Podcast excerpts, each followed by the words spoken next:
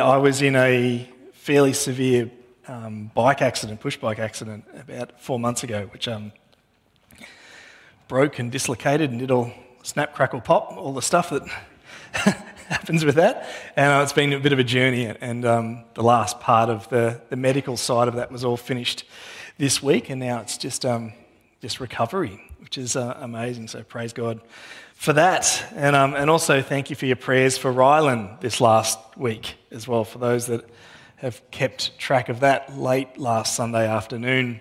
Uh, Rylan also decided that push bikes were fun and was trying to do a jump at Black Hill, a 40 foot jump, which he made about 48, 38 foot of the 40 foot jump. So he almost got there. Um, and yeah, came off and and was um, rushed to hospital. But he's okay. He's here today, so he's fine. So thank you for your prayers over the past season. And um, how fun are bikes? They're supposed to be the, the ones that's easy on the knees and your joints, yeah, like it's a non on contact one. So not our experience, but anyway. cool. To continue our series on the birth of hope, what does it look like to prepare for you for Christmas? What does it look like to prepare for Christmas? We have, I have heard quite, let's call them passionate conversations, picking words, about what time church should be on on Christmas Day. Passionate conversations. Now, the motivation for these passionate conversations is generally to do with the food in the oven being ready at a certain time. And there's this tension of kids getting up and gifts and food at lunch. And so, passionate conversations, robust debate would be another way of putting it about what time. Because there's preparation that has to go in to Christmas. For some of us, we've, got to travel. And there's distance involved. Let, us see who, like, what amount of travel we've got in the room. Hands up if you've got to travel 10 kilometres Christmas. Yeah, a few. What about 20? Keep your hand up if it's more than like 30, 30 Ks, more 40, 50, 60, well, we're still going 70. Do we have 80? 80 going once, 80, 80, we've got 90, 90. No. We go to 100, 100 Ks, okay, oh, we got 100 there, 200, oh, we're still going, 300, yoicks, where on earth are you going? Sydney, wow. Oh, Brisbane. We got Sydney and Brisbane. Wow. Oh, so, so are you guys heading to family or getting away from family? What, what's the. No, no, you, that's okay. now, but to head to Sydney or Brisbane, like, um, there's preparation involved. You don't just sort of go. And as we know, even when you prepare for a trip like that, you just don't know. The, the, unforeseen can happen. And so preparation is yes, we can prepare for the worst, uh, prepare for the best, and hope for the best, prepare for the worst. Yeah, no, I had it right, didn't I? Yeah, it sounded wrong in my head. Maybe I'm out of practice. Prepare for the worst and hope for the best. I wonder what it looks like for us, though, to prepare for hope. Last week, we, we started the series on the birth of hope. And we talked about how we have hope in Jesus, both in the now, as what Jesus has done for us on the cross, and we have hope of a restored relationship with God through Jesus. But we also have hope for tomorrow that there is a second coming when Jesus will come again and call all the believers to be with him. And in that time, there will be peace on earth, there will be peace everywhere, and it'll be this, this perfect, perfect kingdom that's going to come. But in between, there's this space. And we have a job in this space. But what does it look like to prepare for that? To prepare each day in the hope that we have in Jesus? What does it look like to prepare each day in the hope that is to come? Today, we're going to look at Scripture to see what it is to prepare for hope. Let's pray. Dear Heavenly Father, we pray today as we, we open up Scripture that you'll speak to us where we need to hear it the most, both as individuals but also as your church. God, we pray that as we prepare for hope, that we would have an awareness that hope is found in Jesus and that in Him there is incredible love and peace and comfort and joy. And God, we pray these things in your precious Son's name. Amen. We went camping about 10, 11, 12 years ago for the very first time as a family. And we prepared for hope, for, for camping anyway, and the hope that it would be great. We had our people mover absolutely packed. It's sort of that time where you, you get someone to hold the boot and somebody else gets a run up to sort of get that final bit of the latch to click. You know, it is absolutely packed. And then we, we should have known that it wasn't going to go well because we had just turned out of our driveway and the next corner, and the heavens opened up, and it was. We were in Sydney, and it was Sydney monsoon rain. Like we couldn't see two car lengths in front of us. The kids are in the back, you know, that, that peaceful, calm, getting ready to camp moment. You know, the kids are like, ah, frazzed. Yvette and I are looking at each other, just going, what are we doing? And, and we, we, the rain did clear, and we, we went to this incredible camping ground that we've been to with some other groups, but we thought this is such a great space. Let's go with just our family. I set up a, a tarp on an angle thinking this is great because I can fix this really well. I'll, I'll get this end of the tarp and peg it into the ground because then we've got no wind or anything. It's great. And then I'll tie this part of the tarp to a tree and this part of the car, tarp to the car. Awesome ideas. Um, and that way we can put all of our table and gear in there and it's going to be great. What I didn't plan on was the strength of the wind and rain coming in on the exact same angle as the tarp. Um, and so we found ourselves that night with this incredible, loud, windy, wet storm happening where I'm holding the top of the tarp down while we're playing, trying to play Uno by torchlight. Um, with the sound of rain about two inches from your head on the tarp. So it is, it is this scene of noise and wet and wind and craziness. And Yvette's trying to calm the kids who were quite young at the time, and Geordie was the youngest, going, It's okay, it's an adventure. That's, that's how Yvette sounds, by the way. um, not at all. But she's like, she's, it's, it's an adventure. And Geordie is like totally distraught with the sound and the, the sensory overload of it all. It's like, it's not an adventure! It's like, camping. Later that night, one of our kids decided to throw up in the tent everywhere, and the next day we went home. Yay, camping. Now, we prepared.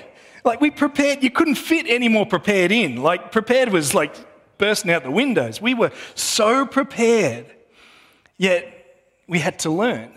You see, when it comes to preparing, there is an element of grace that means you can, you can actually fail.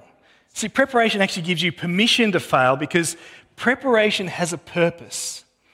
You see, when you prepare for Christmas, you prepare for the purpose. We prepared for camping, but even in that, there was an element of unknown we weren't prepared for. But the grace and the focus of preparation for that purpose means that we have space and grace to fail, to learn, to grow. Would we do it the same? Never, ever, ever. It was the worst. Um, and, and we've learned how to camp and bike ride and stuff. Um, you, you, prepare differently when, when you, you, you grow and, and take the, the preparation part with a purpose. It means you're never going to have all the answers because we're not Jesus. But if we learn from the failure, then the purpose remains true. You might be heading to, to Brisbane and Sydney, and I hope it's all smooth sailing. We hope for the best, but, but there can be elements of unknown. The, the, the preparation is for the purpose. But sometimes a plane gets delayed or, or something happens, and, and you've prepared, you've done everything you can. It's not your fault. But in that, there's elements of, of adaptation, failure.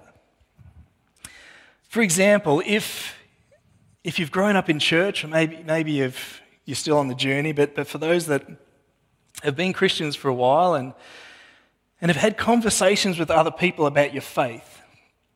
You don't have to put your hands up for this one, but have you ever found yourself having a conversation with somebody where they've asked what seems to be a really simple question? And in that, the middle of this simple question, you're sitting there going, That's a really good question, and I have no idea what the answer is. You know that moment where, where it's a simple question about your faith, and you just go, I don't know. You may see that as a, a, a total failure, but The preparation had a purpose. You were willing to have the conversation. Therefore, that's good. Well done, good and faithful servant. You're having the conversation. In that, you're not going to have all the answers. But in that space, you prepare to go, well, can I get back to you? You prepare. There might have been a failure in the moment, but you're learning and growing and changing, and that is part of our discipleship journey. See, in Scripture, we, we read our main passage today is found in Matthew, where John the Baptist comes to prepare a way for hope, prepares a way for Jesus. He's preparing his people. And in that, we even see some, some little failures along the way where John's disciples and Jesus' disciples are comparing to one another and trying to navigate what this looks like. And there's some, there's some uh, you know, comparing to others rather than focusing on, on Christ. And, and, and we see some, some nuances through this of people preparing as best they can and with great motivations, learning and growing. But today we're going to look at this, this passage of Scripture where John prepares us for Jesus. And it starts in John chapter, uh, Matthew chapter 3 and verse 1. It says, In those days, John the Baptist came preaching in the wilderness of Judea. Verse 2, and saying, Repent, for the kingdom of heaven is near. This is he who was spoken about through the prophet Isaiah, a voice of one calling in the wilderness, prepare the way for the Lord and make straight paths for him. He's preparing for a purpose, and the purpose is Jesus. Now, the word repent, at its very simplest form, means to be sorry. Be sorry and be baptized. Now, the more we pick apart the word sorry, the more it actually resembles the word repent better. The, the word sorry has to have an action that's involved, that, that's connected to it. Otherwise, the word doesn't hold its meaning. For example, if I bump into someone really hard in, in the foyer after the church, after the service, because I'm not paying attention where I'm going, and I go, oh, sorry, then I need to change the, the way I'm paying attention in the foyer after the service. Because if the next Sunday I walk into the same person still not paying attention and go bang, uh, well, am I really sorry? Or, or am I, like, have, I, have my actions aligned with my words? You see, repentance is the action part. To say, I was living a certain way before, I was living for myself, I was living focused on things of the world, but I, I repent and now I live for Jesus. I live for Christ. So repent has this action.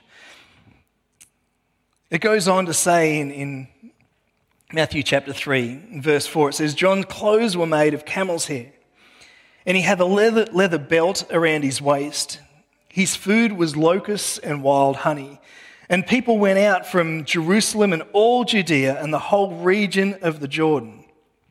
Confessing their sins, they were baptized by him in the Jordan River. Once again, the, the confession is saying what they're doing wrong, and then they are baptized in the Jordan River. John, by definition of who he was and how he lived, showed a different way of living at that time, as we, we know, the Pharisees, there was a little bit of corruption and a little bit of arrogance that was sitting within the, the Pharisees at the time. And so, John, just by the way he lived, he said, Well, I want to show that there is no agenda other than pointing people to the one that's going to come. So, I'm going to wear like homemade clothes, camel's hair and a leather belt. I'm going to eat what's around honey and locusts. There's no agenda.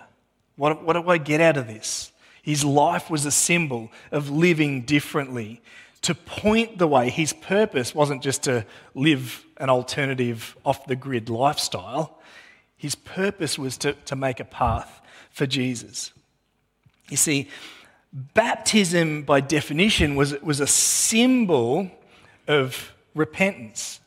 You see, you, you were baptized And as you were baptized, there was an action to say, I'm sorry, I want to be born again, I want to live differently, I want to wash away the things that I was doing. So there was a symbolism in baptism that put an action to, this, to the repentance, the, the word sorry. So immediately people said, I'm sorry, I want to live differently, baptized. And it helped people put in their minds that there's an action aligned with believing or following this new way of living, which John points to Jesus in this. But, but Jesus isn't even born. Picture this. Oh, Jesus, sorry, Jesus is born, but he's not even in the, the story yet.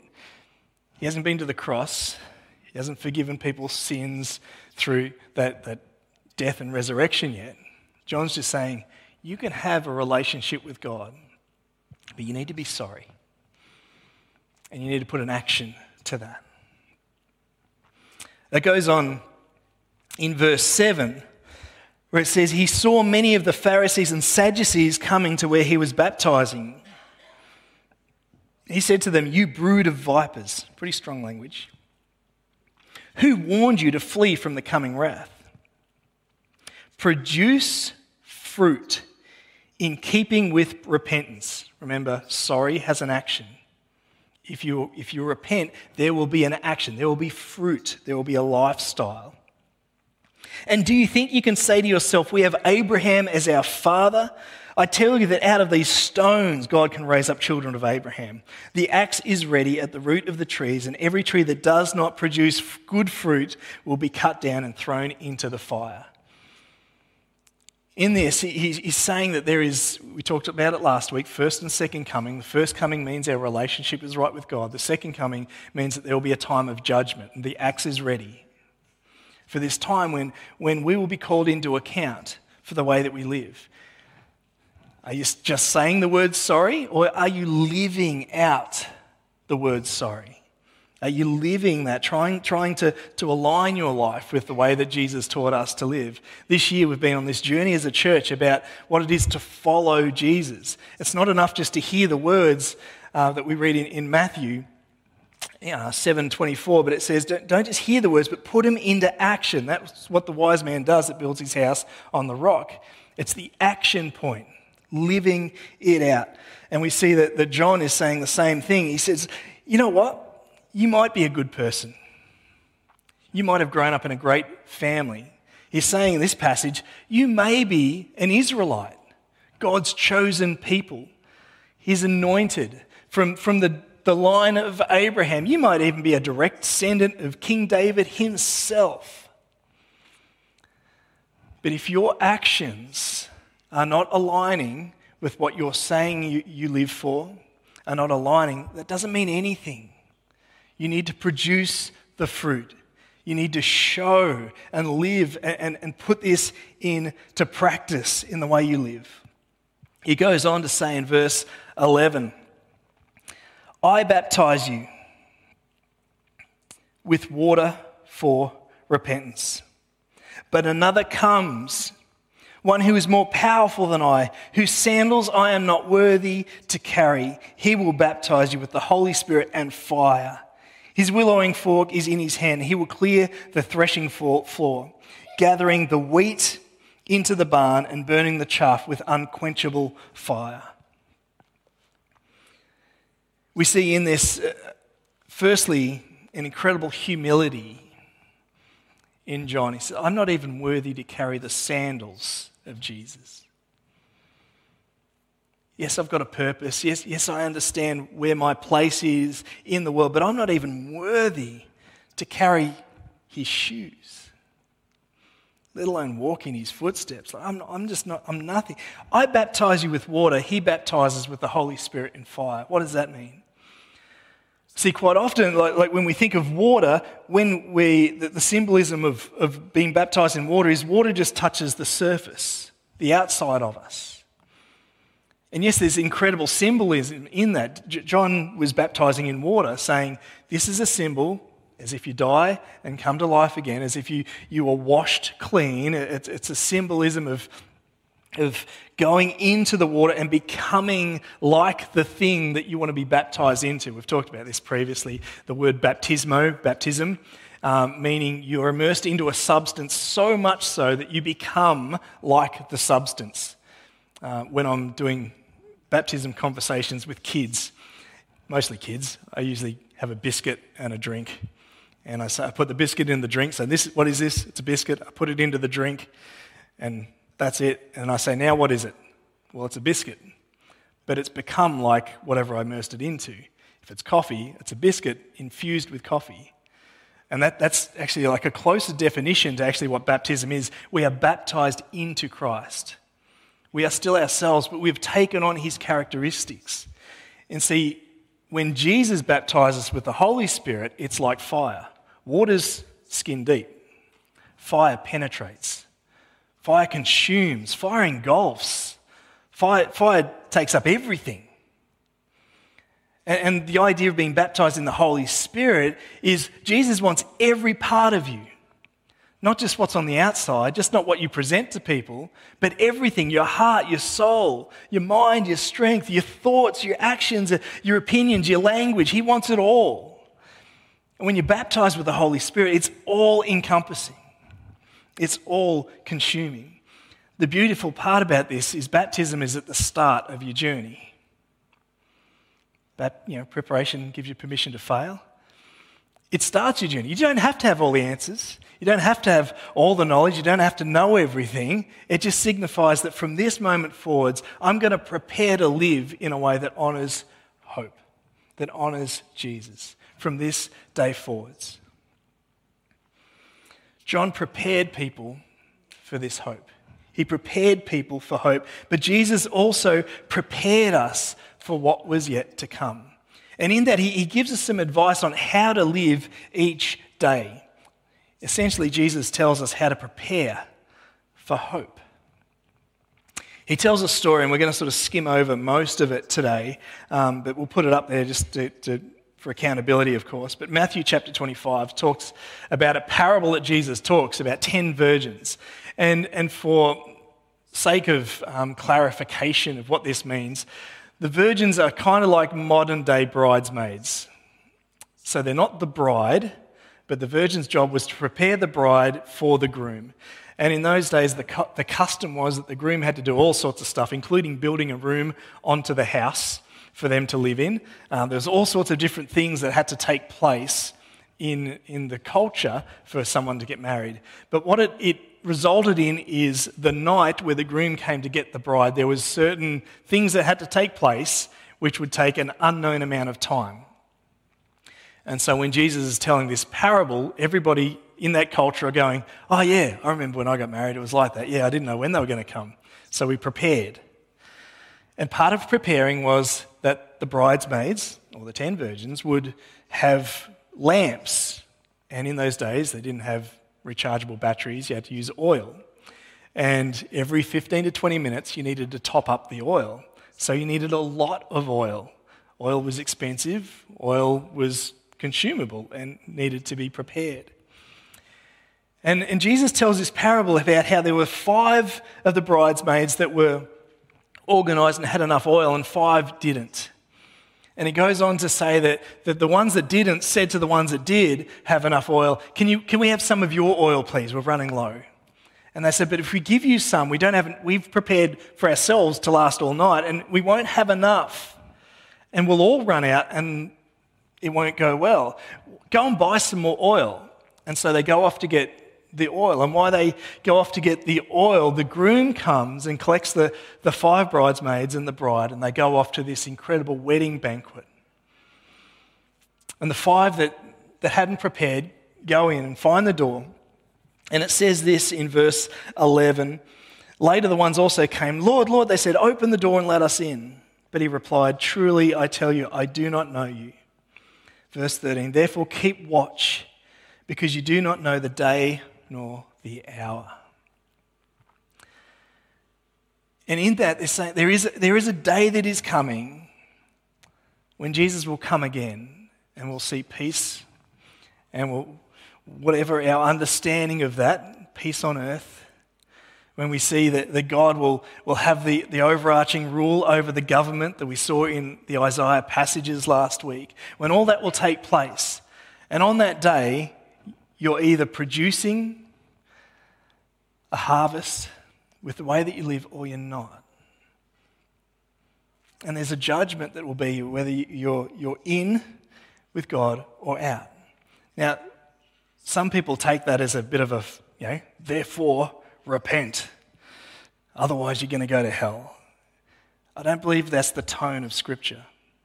I believe the tone of Scripture says this those believers that have found hope and live with that peace have a job to do before this time.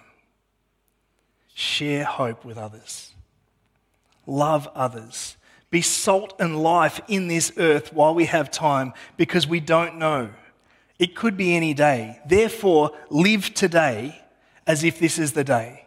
Make the most of the day.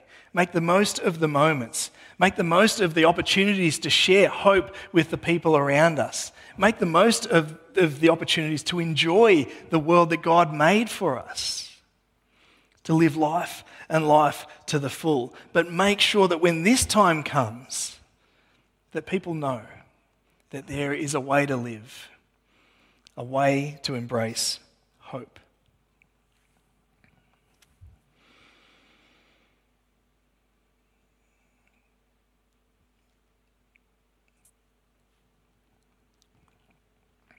See, preparation gives us permission permission to, to fail, permission to mess up. Hope gives us the focus. If you're going to fail, fail in the right direction. If you're going to fail, fail doing your best to serve Jesus. If you're going to, if you're going to mess up, mess up, fall in the right in the right direction if you're going to fall. Because in that, there is a purpose in the preparation. The purpose is to, to live for Christ. We're not going to have all the answers because we're not Jesus. We see time and time the disciples messed up. The disciples fail all the time. And yeah, Jesus got frustrated with them. He sent out the 72. And they came back and, oh, we couldn't do this, we couldn't do that. It's like, oh, man, I told you. You've got to fast for this one. You've got to do that. Ah, oh, they're still serving. Yes, they failed, but they're, they're serving and failing in the right direction. Make sure that, that as we live, we know that we are forgiven for the times we, we, we mess up, but continue to push into hope, push into the way He's called us to live. We, we come now to a, a time of communion. And our common union is hope hope that is found in Jesus, hope that, that was given to us when Jesus died on the cross. You see, Jesus paid for the mistakes that we make with his life in our place. We, we take the biscuit as a representation of Jesus' body as he took the punishment for the things that we've done wrong and we take the juice that represents that no matter what you have done, how much you've messed up, that when you say sorry, you will be forgiven. His blood was poured out for that. Nothing can separate you from hope. Nothing can separate you from God. He wants to be a part of every part of your life, so much so that He paid the ultimate price to do that. In a moment, I'll invite everybody to make your way up to the, the tables. And in that time, there's two cups. One cup has the biscuit representing Jesus' body, the other cup has the juice representing his blood. And I'll get you to, to take a seat and we'll drink, drink together as the body of Christ. But before we do that, I'll pray and then we'll have some beautiful music. Thank you. Uh, while you make your way forwards, let's pray. Dear Heavenly Father, we thank you for hope. We thank you for the birth of hope. We thank you that right now we get to prepare ourselves as we come forwards and acknowledge that there have been times when we have messed up this week, there have been times we've messed up this month or this year. And that as we come forwards, we have a confidence that when we say sorry, you will forgive us because of what Jesus did on the cross. We thank you that we are not bound by guilt, but we are set free because of grace. God, as we take that biscuit and take that cup, may we come forwards with a, a heart of repentance, of saying sorry, but putting that into an action to try and live and prepare for hope this week, knowing that we don't do it alone that your Spirit goes with us in every element of our life as it consumes us like a loving flame.